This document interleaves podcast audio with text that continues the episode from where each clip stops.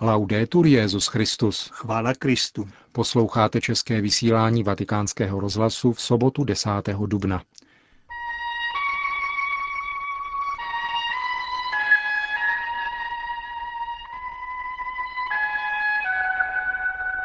Soustrasný telegram Benedikta XVI. do Polska. Byl zveřejněn program cesty Benedikta XVI. na Kypr. Komentář ředitele Vatikánského tiskového střediska k současné diskusi o zneužívání dětí. To jsou hlavní témata našeho dnešního pořadu, kterým vás provázejí Josef Koláček a Milan Glázer.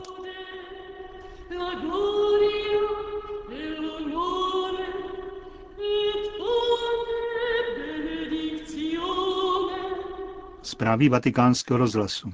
Benedikt XVI. zaslal soustrasný telegram maršálkovi Sejmu Polské republiky v souvislosti s tragickou smrtí polského prezidenta a dalších 95 osob.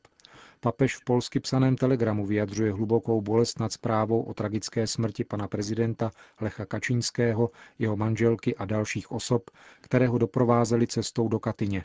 Benedikt XVI. v telegramu zmiňuje bývalého prezidenta Richarda Kačorovského, vojenského ordináře Tadeuša Požského, pravoslavného vojenského arcibiskupa Mirona Chodakovského a evangelického pastora Adama Pilcha. Všechny oběti této dramatické nehody, poslance, politiky, představitele armády, pozůstalé katinských obětí a další osoby, čteme dále v papežově telegramu, poroučím milosti milosrdného Boha. Kéž je přijme do své slávy. Rodinám těch, kteří zahynuli a všem Polákům vyjadřují upřímnou soustrast a ujišťují svou duchovní blízkostí. Celému polskému národu vyprošuji pro tuto těžkou chvíli zvláštní požehnání všemohoucího Boha, píše Benedikt XVI. Castel Gandolfo. Pius XII. byl papež našeho mládí, řekl Benedikt XVI. po včerejší projekci nového filmu o papeži Piu XII. Svým obsažným učením, řekl dále Benedikt XVI., dovedl mluvit k lidem své doby, ukazovat cestu pravdy a svou velkou rozvážností dovedl zaměřit církev k obzorům třetího tisíciletí. Mi preme però sottolineare particolarmente come Pio XII è stato il Papa Rád bych především zdůraznil způsob, jakým Pius XII. zastával své poslání. Byl otcem všech, předsedal v lásce v Římě a ve světě, zejména v obtížné době druhé světové války. Primát charity, lásky, což je přikázání Pána Ježíše, je principem a klíčem k pochopení celého díla církve, in primis jeho univerzálního pastýře. Láska je důvodem každého činu, každého vystoupení. Je to globální důvod, který podněcuje mysl i konkrétní skutky a jsem rád, že také z tohoto filmu vysvítá tento jednotící princip. Dovolím si tedy říci, že právě autentické svědectví velkého učitele víry, naděje a lásky, jakým byl Pius XII., je klíčem k porozumění tomuto filmu.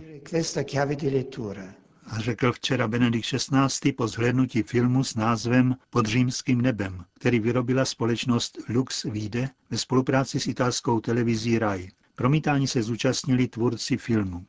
Tiskové středisko dnes zveřejnilo program apoštolské cesty Benedikta XVI. na Kypr, která se uskuteční ve dnech 4. až 6. června. Svatý otec předá na Kypru pracovní dokument chystané biskupské synody o Blízkém východě tamnějším biskupům. Stane se tak na závěr jeho pobytu v neděli 6. června při mši svaté ve sportovním paláci Eleftéria v Nikózii. Návštěvu zhájí Benedikt XVI. ekumenickým setkáním v pátek na místě archeologických vykopávek kostela Hagia Kyriaky Chrysopolitisa v Pafos. Svatého otce zde přivítá pravoslavný arcibiskup Kypru Chryzostomos II., kterého papež následující sobotu také navštíví v jeho rezidenci. Setkání s malou katolickou komunitou latinského i byzantského obřadu se uskuteční v sobotu dopoledne na sportovním hřišti základní školy svatého Marona z Nikózie. V sobotu večer pak Benedikt XVI. bude slavit Eucharistii ve farním kostele latinského obřadu Holy Cross v Nikózii.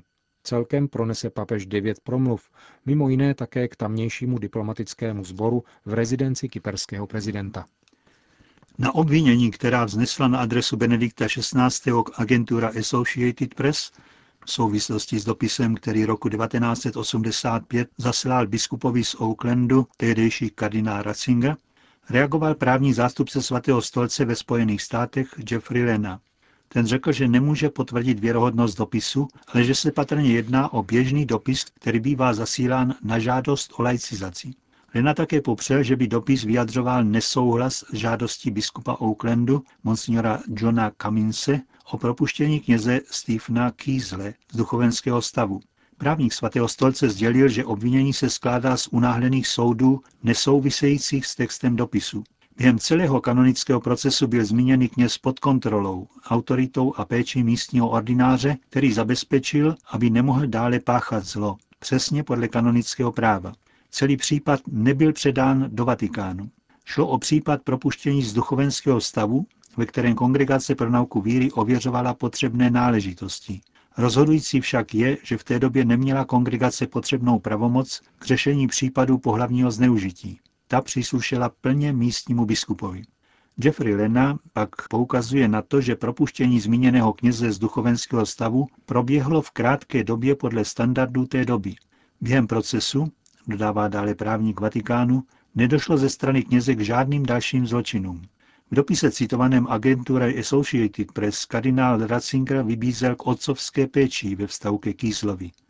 Lena upřesnil, že použitý latinský výraz je běžná fráze kuriálního jazyka, která vyjadřuje, že zmíněný kněz je plně pod autoritou místního biskupa, který měl zajišťovat, aby se nedopustil dalšího přestupku.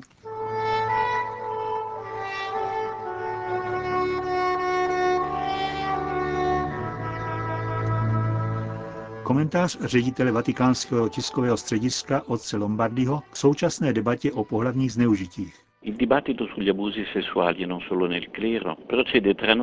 Mezi zprávami a komentáři různého typu pokračuje debata o pohlavních zneužitích a to nejen těch, jejichž pachatelé jsou z rad kléru.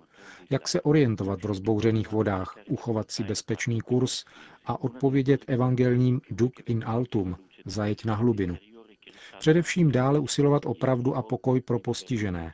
Jedna z věcí, která nejvíce zaráží, je to, že dnes vycházejí na světlo četná vnitřní zranění, ke kterým došlo před mnoha lety, ba někdy několika desetiletími, ale evidentně jsou stále otevřena. Mnohé oběti nehledají finanční odškodnění, ale vnitřní pomoc, úsudek ve své bolestné osobní životní zkušenosti. Je tu něco, čemu je stále ještě třeba doopravdy porozumět. Pravděpodobně budeme muset učinit hlubší zkušenost s událostmi, které tak negativně ovlivnily životy lidí v církvi a ve společnosti.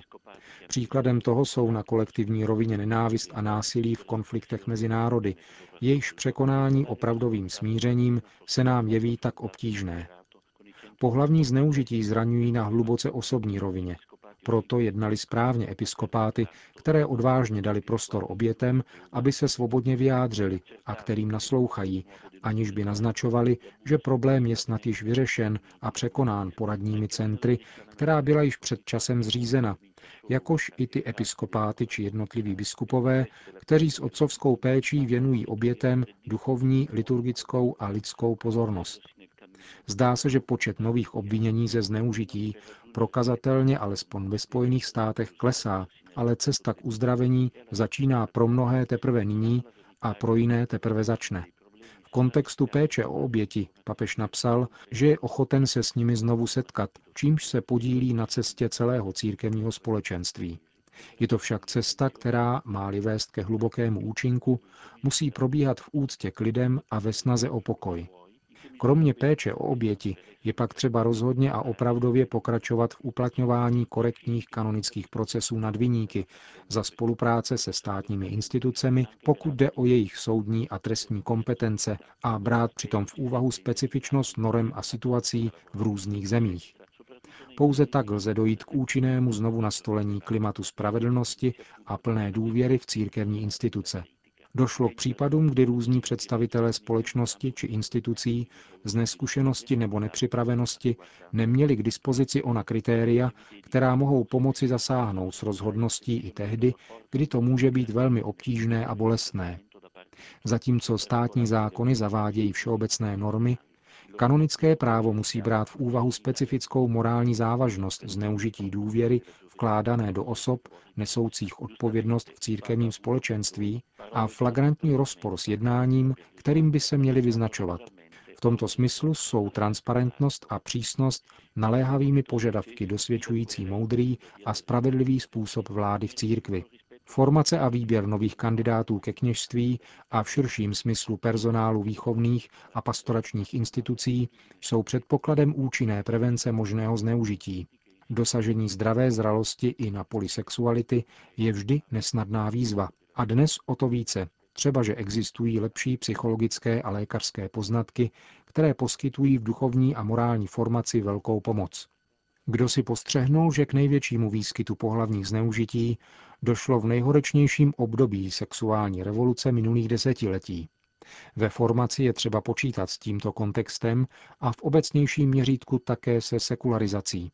V podstatě je třeba znovu objevit a potvrdit smysl a důležitost významu sexuality, cudnosti a citových vztahů v dnešním světě, a to ve formách velmi konkrétních, a nikoli jen verbálních či abstraktních jakým zdrojem nepořádku a utrpení může být jejich znásilnění nebo podcenění. Papež ve svém listě Irům poznamenává, že křesťanský a kněžský život může dnes vyhovět požadavkům svého povolání jedině tehdy, je-li opravdu živen ze zdrojů víry a přátelství s Kristem. Kdo miluje pravdu a objektivní hodnocení problému, dovede hledat a nalézt informace potřebné k celkovému porozumění problému pedofílie a pohlavního zneužívání neplnoletých v naší době a v různých zemích a pochopit jejich rozsah a závažnost. Tak bude možné poznat lépe, do jaké míry má katolická církev účast na problémech, které nejsou jenom její, a do jaké míry jsou pro ní tyto problémy obzvláště závažné a vyžadují speciální opatření. A nakonec i to, do jaké míry zkušenost, kterou církev na tomto poli má, může být užitečná také pro další instituce či celou společnost. Zdá se, že v tomto ohledu média, popravdě řečeno, ještě neodvedla dostatečnou práci, zejména v zemích, kde má přítomnost církve větší váhu a kde je proto snadnější ji kritizovat. Dokumenty, jako je vládní zpráva Spojených států o špatném zacházení s dětmi, by si totiž zasloužila vejít ve známost, aby bylo možné dobrat se toho, kde se nachází oblast nejnaléhavějších sociálních opatření a jaké jsou proporce problému. V roce 2008 bylo ve Spojených státech zjištěno 62 tisíc zločinů zneužívání nezletilých, avšak skupina pachatelů mezi katolickými kněžími je tak malá, že jako samostatná skupina ani nebyla vzata v potaz. Úsilí o ochranu dětí a nezletilých má tedy obrovské a nevyčerpatelné pole práce, které značně přesahuje problém týkající se několika kněží. Ti, kteří citlivě, velkodušně a pozorně věnují své síly tomuto problému, si zasluhují úctu, respekt a povzbuzení všech, zejména představitelů církve a společnosti. Jejich přínos je podstatný proklid a věrohodnost výchovné práce a formace mládeže v církvi i mimo církev. Papež toto úsilí právem v listě do Irska vysoce ocenil a měl na mysli samozřejmě mnohem širší horizont. Papež Benedikt XVI. tedy postupuje důsledně a opravdově a zasluhuje si veškerý respekt a podporu, o níž svědčí početné projevy účasti přicházející ze všech částí církve. Je pastýřem na potřebné výši a čelí správně a bezpečně této obtížné době, ve které nechybějí kritiky a nepodložené insinuace. Bez předsudku je třeba říci, že je papežem, který mluvil hodně o pravdě boží a úctě k pravdě, jejímž je věrohodným svědkem. Provázejme jej a učme se od něj stálosti, nezbytné prorůst v pravdě, v transparentnosti, za neustálého sledování širokého horizontu závažných problémů světa a v trpělivých odpovědích na monotónní, domnělá nebo částečná odhalení, která se snaží vyprázdnit věrohodnost církve nebo jejich institucí a osob. Máme zapotřebí pevnou a trpělivou lásku k pravdě v církvi, ve společnosti v ní žijeme, komunikaci a psaní, pokud chceme svým současníkům sloužit a ne je uvádět ve zmatek. To byl komentář od Lombardio. Končíme české vysílání vatikánského rozhlasu. Chvála Kristu. Laudetur Jezus Christus.